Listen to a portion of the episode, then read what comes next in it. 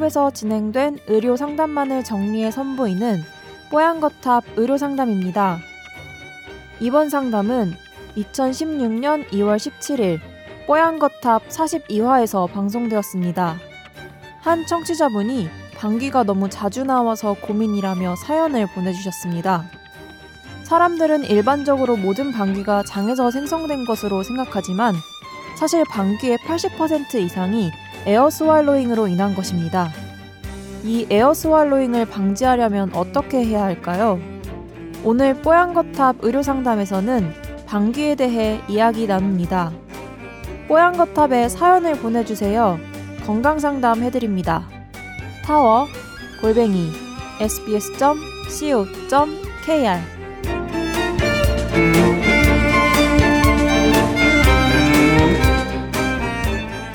이분은 노쌤입니다. 예. 35살 남자라고 본인 소개하면서 이분의 문제는 방귀입니다. 근데 정말로 글을 어쩌면 이렇게 찰지게 만나게 쫄깃하게 쓰시는지 제가 메일 받아서 읽어보면서 아주 그냥 배꼽 잡았습니다. 이걸 어떻게 살려서 좀 읽어줬으면 좋겠는데 제가 그 능력이 그저 그, 어, 20대 후반부터 저녁만 되면 방귀가 많이 생성되기 시작했는데 뭐 웬만하면 사실 아침마다 변 보고 만성적인 소화불량 같은 것도 없고 근데 그럼에도 불구하고 어 냄새는 거의 나지 않아서 다행이지만 이거는 본인만의 생각이 아닐까 살짝 예, 의심이 되고요. 어, 긴장하고 있지 않으면 나도 모르게 귀여운 소리와 함께 방귀가 방출이 됩니다. 소변 볼 때도 예, 같이 나오는 경우가 많고 그래서 요구르트를 매일 하나씩 먹어서 개선을 좀 해볼까 했는데 이거는 오히려 뭐 방귀가 더 세진 느낌이 든다고 하셨고요. 그리고 방귀가 나오는 느낌은 뱃속에서 가스가 마구마구 생성돼서 이제 내가 좀 밖으로 나가야겠다. 어서 항문을 열어라라고 말하면서 나오는 그런 느낌이라고. 예. 이 정도면 정말 어, 걱정이 되실 만도 한데 더 큰 문제는 이제 이분이 애인이 생긴 거예요. 데이트를 시작을 한 거예요. 근데 이렇게 나도 모르게 시도 때도 없이 방귀가 나오면 이거 어떡합니까? 그래서 내시경 검사라도 받아봐야 되나? 장 청소 약이라도 사서 먹어봐야 되나? 이렇게 걱정을 하고 계시답니다. 살짝 귀여운 그 고민인데 나름대로는 뭐 데이트할 때 이런 데는 심각하게 느껴지실 법도 한 것 같습니다. 아니 근데 뭐 그 사실 뭐 결혼하고 나서 여자친구 요즘엔 여자친구랑 노는데 방귀 트면 되잖아요. 빨리. 그러니까요. 방귀를 못 틀 정도의 여자랑은 더 이상 만나지 마십시오. 어, 이렇게 두 분 다 정색을 하고 말씀 아니 저는 항상 그래도 예고는 해요. 그 신랑이랑 해서 미안. 미안. 자 그럼, 지금 어, 지금 그좀 되게 너그러우신 분. 보통은 미안 그러면 미안할 거면 여기 있지 말고 빨리 저쪽으로 가서 해 그러죠 보통. 어, 미안 그러면 저는 좀 이렇게 다른 데로 살짝 피해 있거나 네. 아니 그 사람한테 저기 뛰어갔다 와 뭐 이렇게 하거나 본인이 그래서 갔다 오면 되는데 왜 남한테 시킬까가 문제인 거죠. 아니 일단 방출하는 사람이 좀 나가서 이렇게 좀 그러니까, 하고 예. 오면 돼요. 그러니까 네. 그렇게 하면 되는데. 근데 너무 불시하는 경우가 있잖아요. 그럼 제가 빠르게 움직이니까 아니 근데 그때 위치를 변경하면 몸의 그 위치를 뭐 조정하면 나오려던 게 안 나와요. 근데 사실 나오려던 방귀가 다시 들어가는 느낌은 상당히 불쾌하잖아요. 그렇지 않습니까?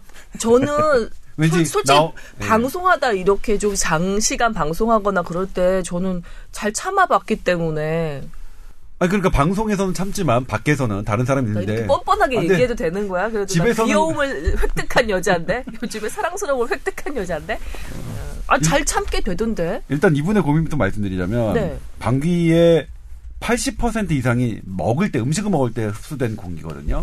이분의 장의 문제가 아니라 그래서 장에서 생성된 게 아니라 바깥에서 입을 통해서 입을 통해서 air swallowing이라는 말을 쓰는데 에어 스왈로이 밥을 먹을 때 좀 이렇게 밥을 먹고 숨을 쉬어야 되는데 밥과 숨이 동시에 들어가는 거죠. 그러니까 아. 기도하고 식도가 있는데 예. 기도가 앞에 있고 식도는 뒤에 있는데 이게 원래는 밥이 넘어갈 때는 기도가 닫히고 이렇게 해야 되는데 허겁지겁 먹는 분들의 주 특징이죠. 아 우리 어, 노쌤 좀 식사 빨리 하는 습관 있으신가요? 음, 궁금해지네요. 아무튼 어쨌거나 그 그렇기 때문에 장 청소를 한다거나 아니면 대장 내시경을 검사를 해서 어떤 이상이 발견되거나 할 가능성은 대단히 낮아 보이죠. 그러니까 추천드리고 싶지 않아요. 방귀를 많이 끼는 것 때문에 뭐 대장 내시경, 그다음에 장 청소. 근데 장 청소가 또 뭘까요? 장 청소가 사실 약국에서 판대요 이 약을. 상당히 어려운 개념인데 이를테면 식이섬유 많이 들어간 어떤 알약 같은 걸 먹게 하나? 하고 물을 어. 과량으로 먹게 하는 것도 있고요. 커피 관장처럼 하는 데도 있고 뭐 여러 가지 방법들이 있는데 거기서 나오는 뭔가를 보고서 이게 숙변이네 해가지고 이제 건강에 안 좋다라고 주장하는 일부 학파가 있고요. 정설은 아니고요. 근데 그거 한다 그래서 해결되실 것 같진 않고 요구르트를 먹어서 해결해볼까도 하셨다는 얘기도 하는데 아까 말, 조 기자님 말씀하신 대로 그 air swallowing이 메인인 것 같고요. 네. 그다음에 나머지 장에서 만들어내는 그런 거라면 먹는 거에도 좀 생각은 해보실 필요가 있는데 네. 그, 그 장내 세균이 가스를 많이 만들 수 있는 몇 가지 음식들이 있거든요. 그러니까, 뭐뭐 있는가요? 그러니까 소화가 잘 안 되는 듯한 그런 탄수화물류들이 특히 그럴 수 있고 이따가 우리 이제 당 얘기할 때도 좀 나오겠지만 올리고당이라는 건 저희 집에서도 먹고 되게 몸에 좋고 여러 가지 유익하다는 거 알려져 있지만 네. 걔들이 장내 세균에 되게 좋은 그 먹이가 먹이가 돼서 좋은데 걔들이 너무 많이 들어가거나 그러면 그걸로 인해서 오히려 또 가스가 생기는 거죠. 아, 그러니까 그런 걔들이 너무 잘 살아도 가스가 생길 수 있다는 거를 일단은 생각을 해볼 필요가 있고요. 그 다음에 뭐 고기를 많이 먹는다든지 이런 식습관들도 또 문제가 될 수 있어서 음, 그러니까 제가 보기에는 회사에서 너무 빨리 밥 먹었을 가능성이 제일 크고요. 이, 이. 질문을 좀 드려볼게요. 저 같은 경우는 매우 천천히 먹는 사람이지만 이 노쌤이 적어주신 뱃속에서 가스가 마구마구 생성되는 그 느낌을 아주 이타금 느낄 때가 있거든요. 배가 꾸룩꾸룩하면서 이렇게 저는 이렇게 누워 있으면 그 뭐랄까 배가 보여- 장이 보이죠. 움직이는 게 보일 정도로 이렇게 가스가 막 생성되고 움직이는 게 보이거든요.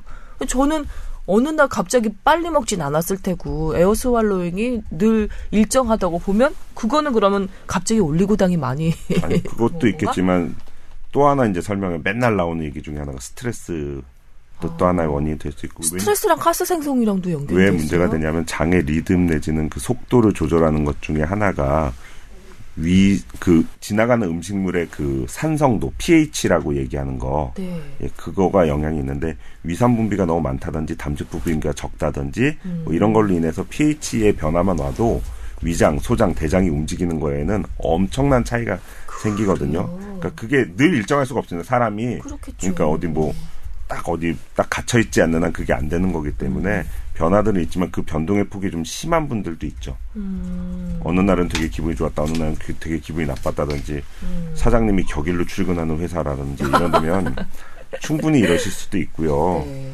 근데 그거보다 우선해서 천천히 먹는 습관 먼저 해보시면 꼭꼭 씹는 습관. 그러니까 음. 소화력하고는 사실 35살 때는 저도 35살 때는 1분 30초 만에 밥을 먹어도 멀쩡했죠. 예. 음. 근데 그렇지만 그거는 별로 좋은 습관일 것 같지 않고 이분 아까 읽어주진 않으셨지만 아까 조 기자님도 잠깐 얘기는 하셨지만 대장 내시경에 대해서도 잠깐 얘기를 해주셨는데 전 두 가지 언급하고 싶은 게 방귀 때문에 대장 내시경 검사하는 거는 의미가 없다. 첫 의미가. 없다. 네. 두 번째는 이분이 이제 회사 다닐 때 건강검진을 시켜주는 걸 받았어야 되는데 퇴사하고 프리랜서 하면서 못 받았다고 얘기하시는데 프리랜서니까 더 받으셔야 돼요. 아, 예. 포인트입니다. 예. 노쌤, 어, 일단 에어스와일로잉 주의해 보시기 바랍니다. 지금 애인까지 생기셨는데 천천히 드시기 바랍니다. 그 여자친구분이 드시는 속도대로 이렇게 좀 드셔주시면 그리고 또 기분 좋게 하려고 받고. 말을 많이 하면서 먹으면 에어 스왈- 스왈롱이 많아지거든요. 아, 그래요? 아, 주로 그러면은 여자친구분의 얘기를 들으면서 격하게 공감해 주, 어, 그랬구나. 이렇게 끝에만 계속 반복해 주시면서 예, 천천히 드시는 걸로 우리 한번 이렇게 좀 밀어보도록 하겠습니다. 하지만 방귀를 많이 낀다는 거는 벼- 질병이 아닙니다. 그리고 빨리 트세요. 어, 그 정도로 친밀해지시기를 강하게 예, 기원하겠습니다. 예, 그 정도로 여자친구랑 어서 친밀해지시길 바라겠습니다.